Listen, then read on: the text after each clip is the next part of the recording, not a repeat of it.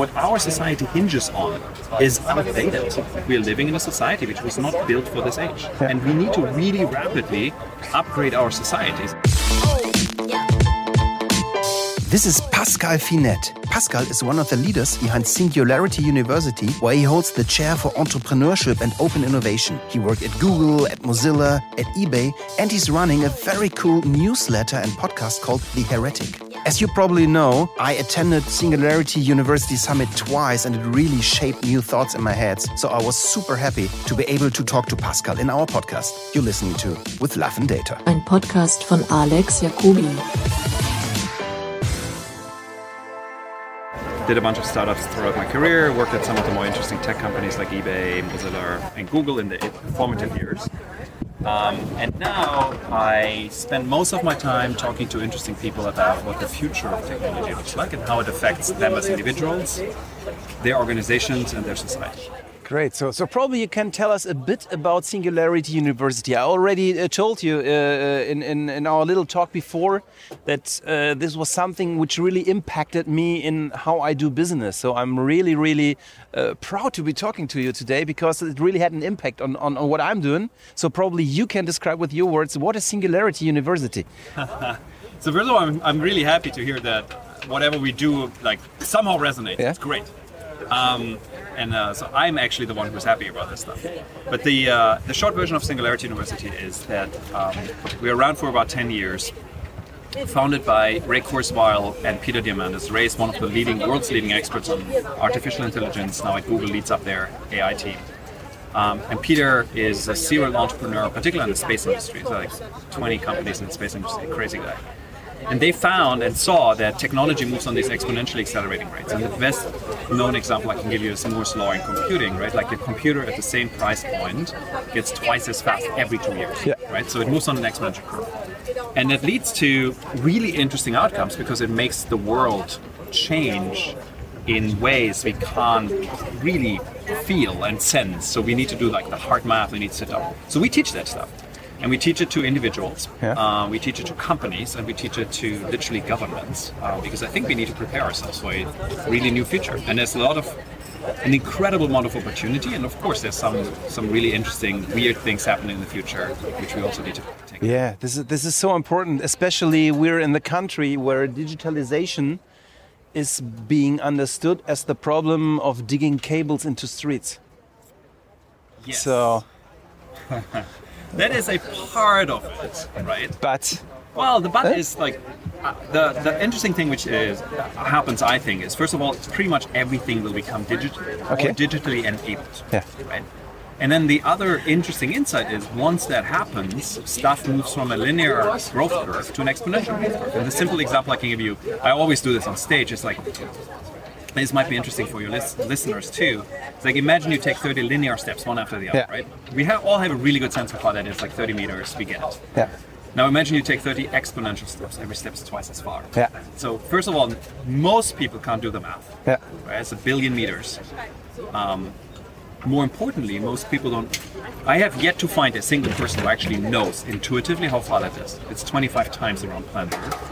Right, so this is like you see a sense of like when when technology, as technology moves on this exponentially accelerating curve, like the changes we're seeing are so dramatic, right? And we have not seen anything yet. I think we're really like at day zero point five or something like that, right? So the world will look very, very different. And I think the most important thing people do not get is that they sit back and watch. And say, okay, we're not sure if it's happening, but when it happens, we will do it. But probably it's too late to react, right? When the when the hockey stick goes. You know, there's a there's a really lovely uh, quote yeah. which Hemingway wrote in a book about, and the quote is the, the, the it's a scene in a book, and um, the, there's a question which is um, Sam asks Will, Will, how did you go bankrupt? And Will says two ways. First gradually, then suddenly. Yeah. And I think that's technology. It's gradually. Yeah. Right? In the beginning, it's like it doesn't feel like we're making all that much progress, right? Yeah. Like in a lot of ways, if you think about your iPhone, it's a magic machine. But, you know, it doesn't look all that much different than the first iPhone we had eleven years ago, right? Yeah. It's better. It has a better camera, but it's not like crazy revolutionary different. But it's crazy different in usage. Yes. Right. This is always what I tell people about Alexa, because I, as an audio guy, I'm particularly interested in Alexa. And uh, uh, customers come to me and say, Alex, uh, it has a dirty talk and a fart app. What, what should I do with it? And I always tell them, uh, remember this stupid uh, diamond app yes. on the first iPhone? Yeah. And uh, look what you're doing today. That's exactly the point. You're, you're spot on. So Alexa is a really good example for me, which is gradually, right? At the moment, it's like, okay, I've got Alexa at home and I can ask it what's the weather and I can ask it like, tell me a joke, right? And it doesn't feel like revolutionary. Yeah. It's interesting, it's curious, right? But overnight, it moves on, because it moves on this exponentially, exponentially accelerating curve, overnight it will become really different. And yeah. then suddenly, it will be absolutely normal for me to converse with my computer, yeah. right? And then you think about what does that mean, right? Like, I mean, we're at the A D C, this is a, a congress of like creators who are like supporting brands. Yeah. Now think about what this means for shopping, for example. Yeah. In the future, I will go to Alexa and say, Alexa, I need washing powder. And Alexa will say, sure, I'll order it for you. And it's not, I need what I need this particular type of, you know, Persil, yeah. and I need it from this particular store. Yeah. It's Amazon makes that decision for you, right? So like, there's a whole massive shift. And it will be probably so convenient that even, I mean, people today say, I don't want Amazon make the decision, but, but once it's there, you want. Yeah. I believe you want to make this thing. Yeah, come on, like who, who gives yeah. a shit about like buying like washing powder and caring I, about not me. Right, exactly. Right? So yes, sure. I mean, if you want to buy like I don't know, like a yeah, like a lifestyle product, right? I get it. Yeah. Like, you want to touch it, you want to feel it, you want to yeah. whatever. You want to engage with the brand, fair. But the vast amount of stuff around us is not that way. I mean, and, and probably especially we here at A D C in in the advertising business should know that we're in the business of, I mean. If we're totally honest, and I do not want to diss our clients, but in the end, F M C G stuff is always the same. They do soap, and they do soap with different labels. It all smells fine. It all probably uh, drinks taste good, but uh, they are all the same, and they, they are just different in, in branding. So probably this should tell us how close we are to people don't care. Right. Unless, and I think, you know, like I think it's a really interesting example. It's like, unless you can really make people care. So in, in the U S, I don't know, actually, if you have that brand in Germany, uh, there's a brand called Method. Uh, no, I don't know. So Method is, um, it's all eco-friendly, and they really built an incredible brand around household items, like okay. soap and dishwashing soap and so on, right? People care about Method. So yes, those brands, I will go to Alexa and say, hey, Alexa, order me Method, right? Yeah. But everything else, the ninety percent, it's going to change dramatically. I just have a crazy idea. Alexa should be able to understand my personal values and select a brand based on my values.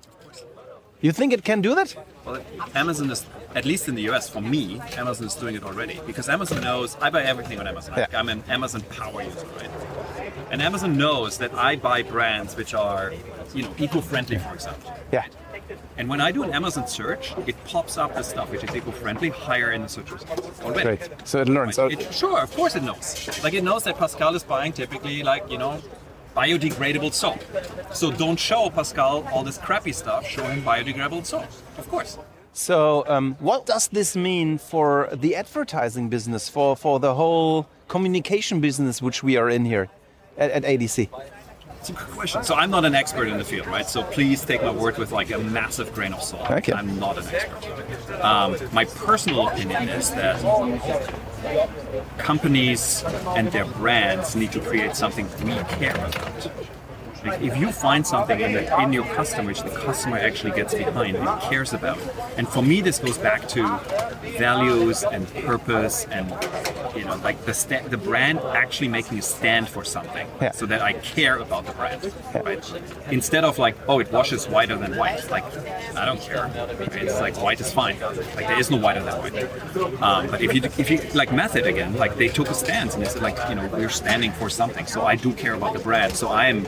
Like fine, and I think advertisers' role is probably to help brands find that inner voice, yeah, and then amplify it, of course.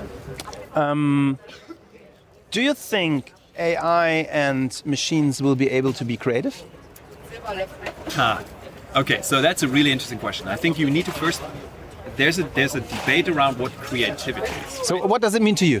Well, let me let me respond with a yeah. with an example. So you can have A Is to they, there are A Is in existence today whom you fed um, classical music. Yeah. Um, let's say Bach, for example. Yeah. Right? And they create new symphonies based on what they've learned. Symphonies which have never existed before and which sound great, right? We actually built something like that. Yeah, exactly. So then the question becomes, is that creativity? No. To me, not. That's not creative. It's just learns patterns. Creativity, to me, begins if you create a universe like uh, Bach created. Uh, An A I that learns how Bach created that and recreates that is not creativity to me. Okay, that's fine, and that, that's fair. But then you would, under that definition, you would also say that ninety-nine point nine percent of humans are not creative. Absolutely. Creativity is highly overrated to me. I mean, uh, execution eats uh, ideas for breakfast. I do say this here uh, with all the creatives. Creativity is, to me, very often totally overrated because it's a little like religion. So I've, uh, to make a disclaimer, I'm an absolutely non-religious person. And in my very personal belief, I value everyone's uh, thoughts about religion. So I, I do not want to question other people. But to me personally, it's something to describe stuff I don't get in a manner my brain, my rational brain accepts.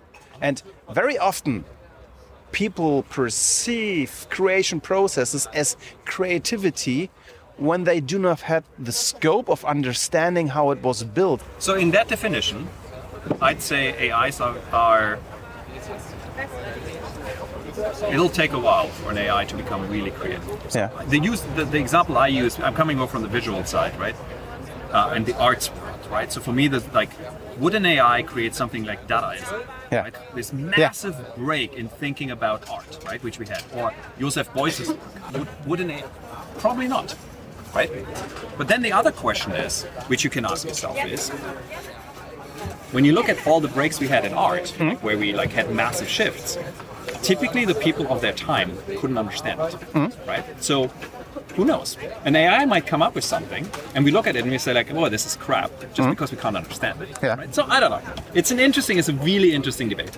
But I think the one thing I do know is that what a lot of people call creativity, A Is are already doing. Yeah.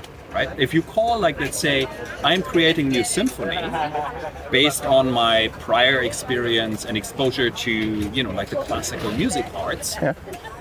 Then A I is already doing it. Yeah. Right? So in that case, yes, they are creative. And then, of course, in your more extreme view, right, will the A I become the new one? We'll see.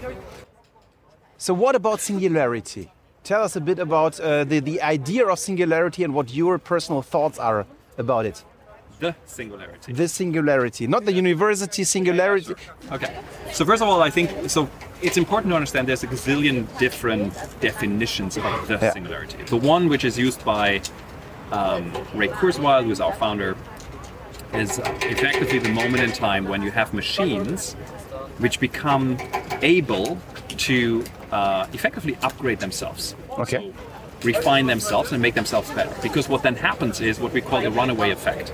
Right, because the moment I have a machine which can create a better version of a machine, meaning like an A I, yeah. which can create a better version of itself, then yeah. you basically go into like infinity, right? But because then did, that machine will create a better version of itself, and so on and so on and so but on. But isn't this what Google already did with the last AlphaGo? No. So there is a difference. So no, that is a.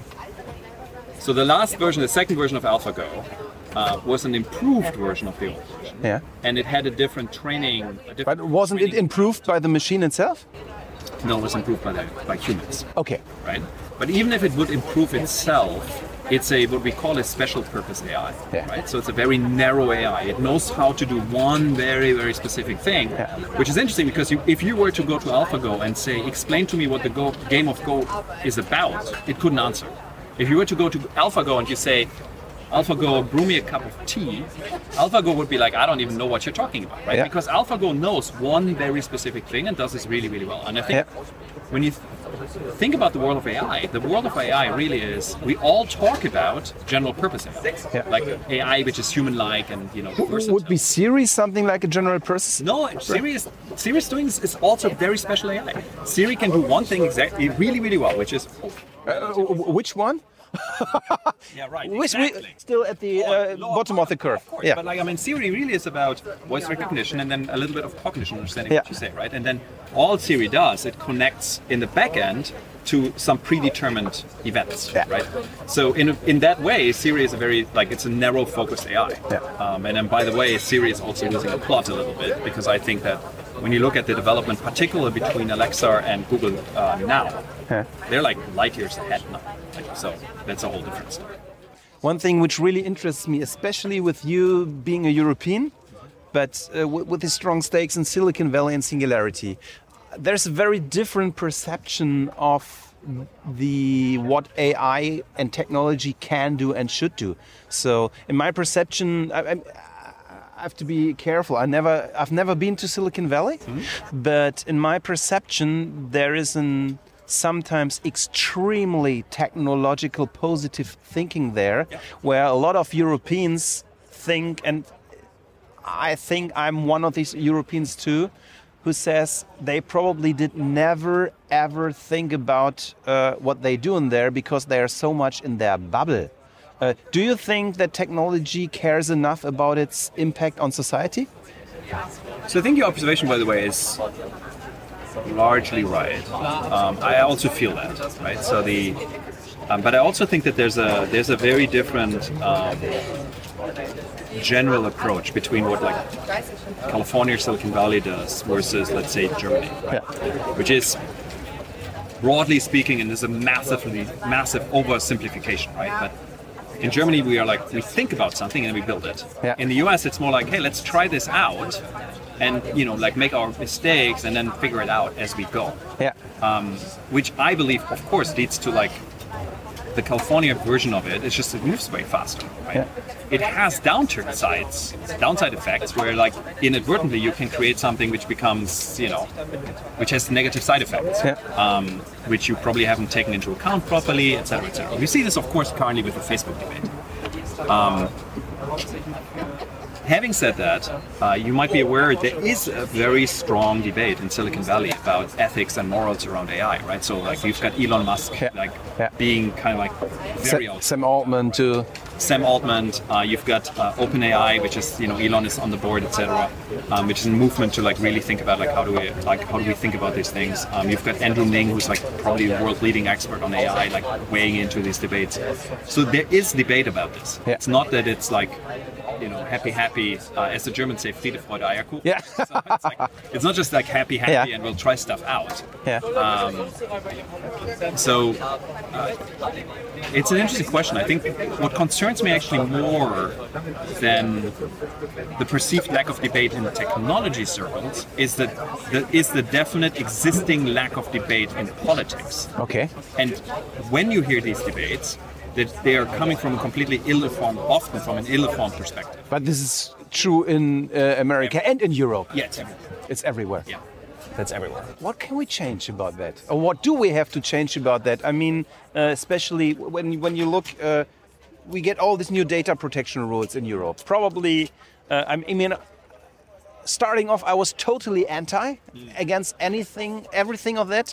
Uh, At the moment, uh, with uh, talking to a lot of people also in the podcast and seeing different point of views, I think probably the first round of stuff which is coming is not so bad. So that companies uh, have to take care when they have data is a good idea. And it's probably a good idea that, that uh, yeah, that, that they are responsible. On the other hand side, um, the whole uh, privacy thing, uh, uh, the priva privacy Richtlinie thing, which which is going on, is so unbelievable stupid in my in my eyes, because politicians say we have to uh, uh, we, we have to look that consumers are safe, but right. the only thing they are doing is they make uh, Google and Facebook stronger. Yeah, right, right. What can we do to teach society about Uh, understanding what we are doing? I think it's a really interesting question. It's a really important and interesting question, and I think it's it's tricky because um, so on one hand you've got to deal with um, so I do a fair amount of like work with the public sector, right? Yeah. With politicians like all around the world, and like you know, by and large they are of course interested in the topic because they see that they, they know it's important, right? And they, they they really try to like understand it as good as they can. Um, I believe if you think about like really macro. Macro pictures. When you look at our societal system, so anything from, you know, democracy, the way our democracy works, like voting, the, the terms, all of that was built and designed in like one hundred years ago, even not longer. Right? Yeah. The whole, the whole concept of our society, this, what our society hinges on, is outdated. Yeah. And it's like, I, I think a lot of the tension we're currently seeing, and we will see way more of that tension in the future, comes from the fact that we're living in a society which was not built for this age. Yeah. And we need to really rapidly upgrade our society. So it's very similar to like the debate we're having about like, you know, you need to upgrade your infrastructure in terms of like your digital infrastructure, yeah. right? We need to upgrade society. And is society acting like Nokia? Okay, time for a break. Our podcast partner today are we. We are looking for new colleagues. We have many new open job listings. We are looking for account managers with experience in F M C G, in advertising, in radio. We are looking for developers. We're looking for project managers. So if you're interested in working with us on the future of audio, go to Alex Jacobi. This is A-L-E-X-J-A-C-O-B-I dot A-I slash jobs. alexjacobi.ai slash jobs and check out our job listings. We are happy to hear from you. Yeah, society is acting very much like Nokia in that example, right? So the, the challenge is nobody's talking about that. Yeah. Like people still, like most of the politicians I meet, they're still trying to fit the new world into the old paradigm. Yeah. Because of course it's really hard That's, to change the yeah. paradigm. Yeah. It's really hard to get like stand up. They judge the new world with their old values. Of course. And it's super hard. Like imagine you're a politician and you get up and you say, you know what, like four-year election cycles are shit, don't work, yeah. right? Representative democracy, which we currently have, doesn't work, right? It's like, like you get slaughtered from this stuff, right? So, but at the same time, we need to have the discussion because yeah. we need to come up with a new version of like society. So, tricky. We probably need some kind of open source Singularity University in school for every kid. Oh yeah, that's for sure. I mean, that goes. Up, there's a whole different debate around like future of learning and what do kids need to learn, right? Yeah. So uh, that is a whole different. Like, our education system needs overall mass because we need to teach kids different skills, right? Which skills do you see? So it's interesting. So like we still move largely are in a, in a world where we teach kids. Largely, we teach them facts, yeah. right? Like we teach them facts and methodologies. I think we need to get to a world where we need to teach them critical thinking, empathy, um, you know, uh, resilience, adaptability, like all these concepts which we talk now in the in the working world. Um, but we need to bring those into like schools and kindergartens. And it's interesting because we have. Uh, we have some models like um, Waldorf schools and Montessori schools, right? Which are much more, less like, here's the book and now let's talk about geography. Yeah, I think Waldorf is still like that. I, I, I'm actually in this in the middle of this debate because my daughter is going to school. Uh, uh, on, on uh, uh, I think yeah, this summer, this summer, and I checked out every school, and I was really, really disappointed by, by Waldorf school. Oh, really? Absolutely, because they teach different stuff the same way. They are totally, uh, like, how, how do you say, Betonköpfe, like all the others too, they just do other stuff. It's just a little more environmental friendly and in their theory. And the only school which really blew me away was the Montessori school. I wasn't there. And I thought, oh my God, this is like my company. Yeah, yeah, yeah. Right. I mean, I, we, we don't O K R uh, knowing that uh, where, where it's coming from. It's sure, it's coming from Montessori kids. And this is such a great concept to bring people to use the energy of inspiration uh, to to to uh, to uh, to bring kids to learn what they want. I mean, in the end, they have to learn everything, but you only need ten percent pressure. And, and you know, there's a really famous saying. I forgot the uh, I forgot the source, so I need to look this up. But um, it says that um, kids have infinite infinite creativity. Yeah, and then they go to school. Yeah. right? Because we we hammer it out of kids, right? Because you're like, you have them sit down in like forty-five minute intervals, and then it's like regimented, like now we speak about German, now we speak about math, and now, we, right? It's, it makes no sense whatsoever. I just have a crazy idea. We work, we live, and we like our brain works. Let's do a thought experiment. What would society look like if the Bundesrepublik Deutschland would be organized in O K Rs? Sure. Wouldn't that be cool? Yeah, I mean, that also gets you to something which is called accountability, which we lack in, in politics, right? Like most politicians are, like their accountability is like, I need to get reelected in four years, right? Yeah. So, yeah. This is a crazy idea. Sure. We have to do this. Sure. Um, but then there's, a, there's another interesting question around um, the concept of the nation state itself. Does that actually even make sense? Right? Because people, it's like, it's, it's really interesting. It's like when, when you like interview people, actually identify on average significantly more with their local context, right? So I say like, I'm from Hamburg. Yeah. I care about Hamburg. Yeah. I don't care all that much about Germany. I yeah. care about Hamburg, right? Yeah. So there's an argument to be made, and, and a bunch of people make this very compellingly, that we're moving into a world of city-states again. We had this in Germany back in the day with the Hansestadt. Yeah. Like, yeah. We had like these strong city-states, yeah. and you probably have a very loose federal concept just for like the federal stuff you need, right? And you know, like protection of your borders and you know. But there's an argument to be made that we're moving into a uh, more into a, a city-based society. This is interesting because. It, if I'm honest, I'm thinking the same. I mean, I'm coming from a city, Aachen, where it's just the Netherlands and, and, and Belgium border. And my home is the, these three countries. Yes. I feel more at home probably in Bel in, in a little Belgium village than in, uh, I don't know, in Munich. I mean, I, I love it there, but yeah. it, it's not home. Plus the Belgians have the better fries, so. Yeah, and sometimes the better beer. Sometimes. Yes. Sometimes. Yes. yes. Very true. Let's, let's go back to a little back to communication. What do you think? How is consumer communication and consumer consumption changing uh, with media in, in, in, in the next years? What do you think? I think the biggest trend is uh, Simon, who was speaking just now at the A D C, talked about this as well. Is like, so we, I, I think the biggest change we're seeing is we're moving away, short-term change. Yeah. We're moving away from like a look-down generation, right? We look at our screens to a uh, voice generation. Yeah. And it means, it's actually interesting because it means we shift our glaze, right? Like we shifted our glaze from like looking into a box yeah. to looking at a tiny screen, but we look down yeah. to now I look at you. Yeah. And the voice thing just happens, right? And that changes very dramatically how we do anything and everything. And this really, really dramatically changes how stuff like information works. Because I mean, I'm...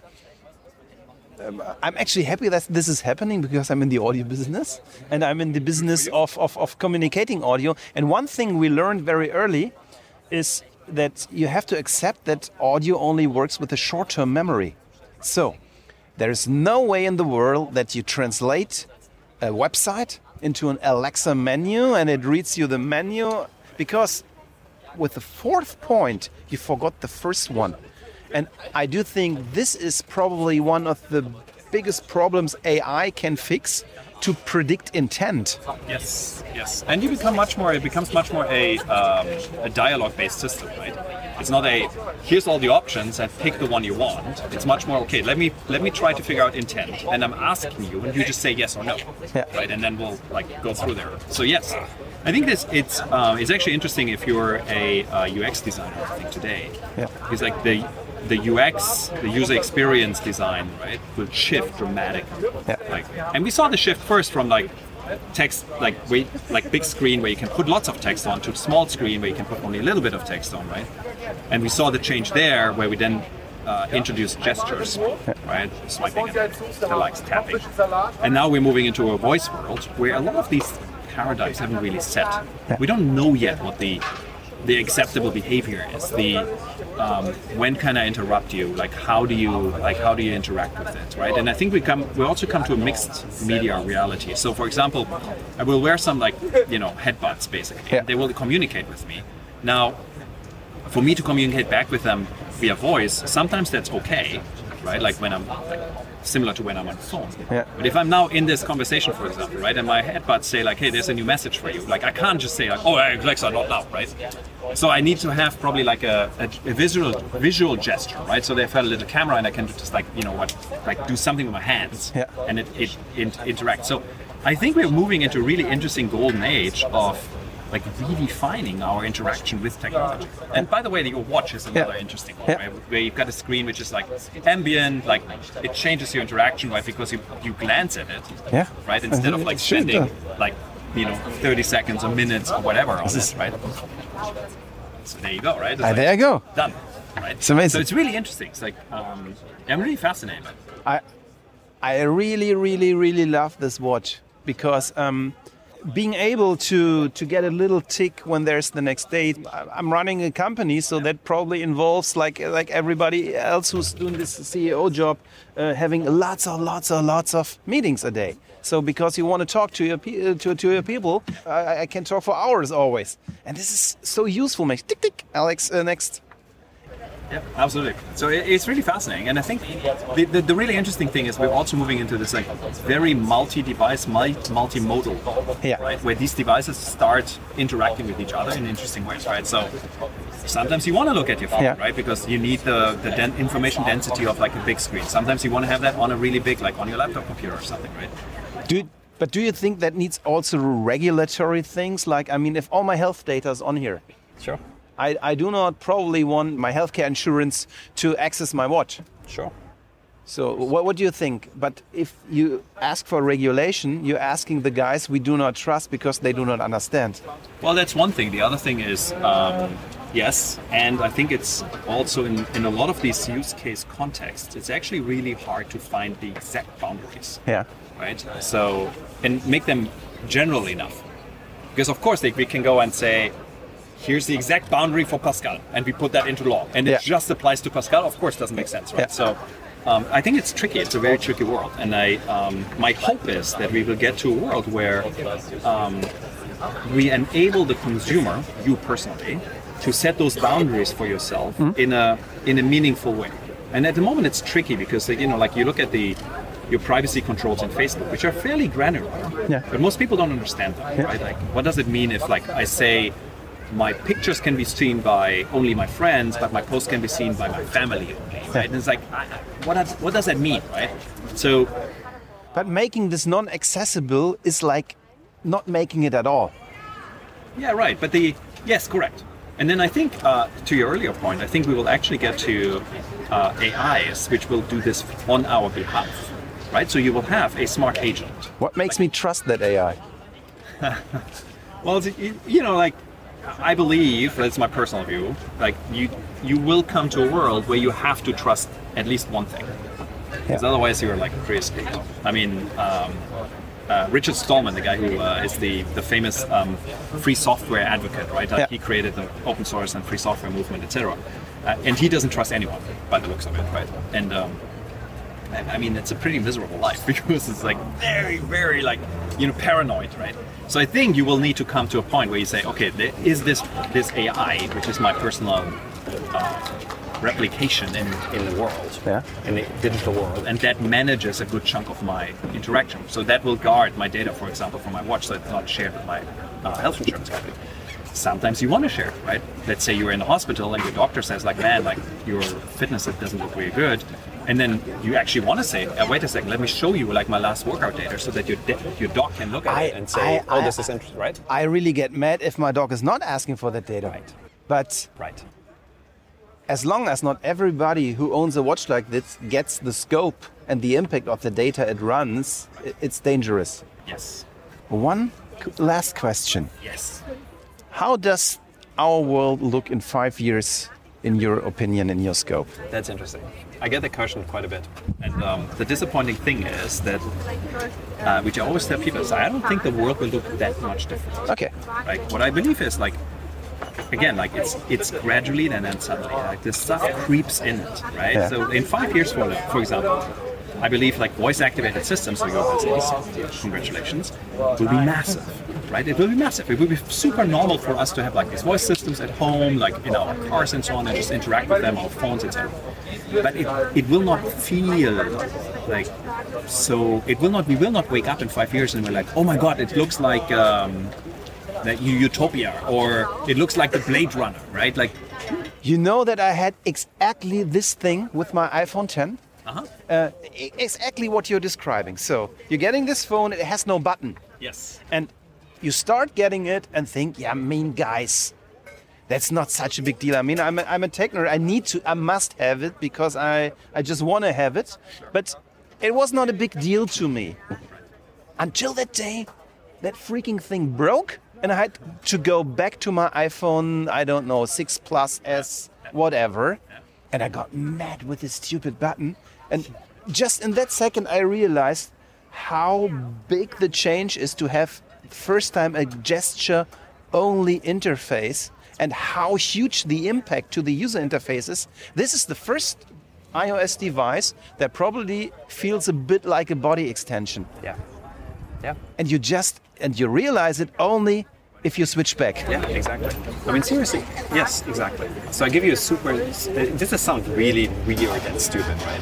So I've, I've got a whole bunch of like Google Home devices at home. Yeah. Um, and I've rigged up my espresso machine with a, um, like a, a Google Home activated power switch. Yeah. Right? So that I can have the espresso machine go on and heat itself up before yeah. I like get out of bed, right? Yeah. And then we did some clever programming where it reads my calendar, it knows when I need to get up, and then, you know, like an hour beforehand, it switches on the coffee machine so yeah. that when I get out, my espresso machine is like perfectly preheated, right?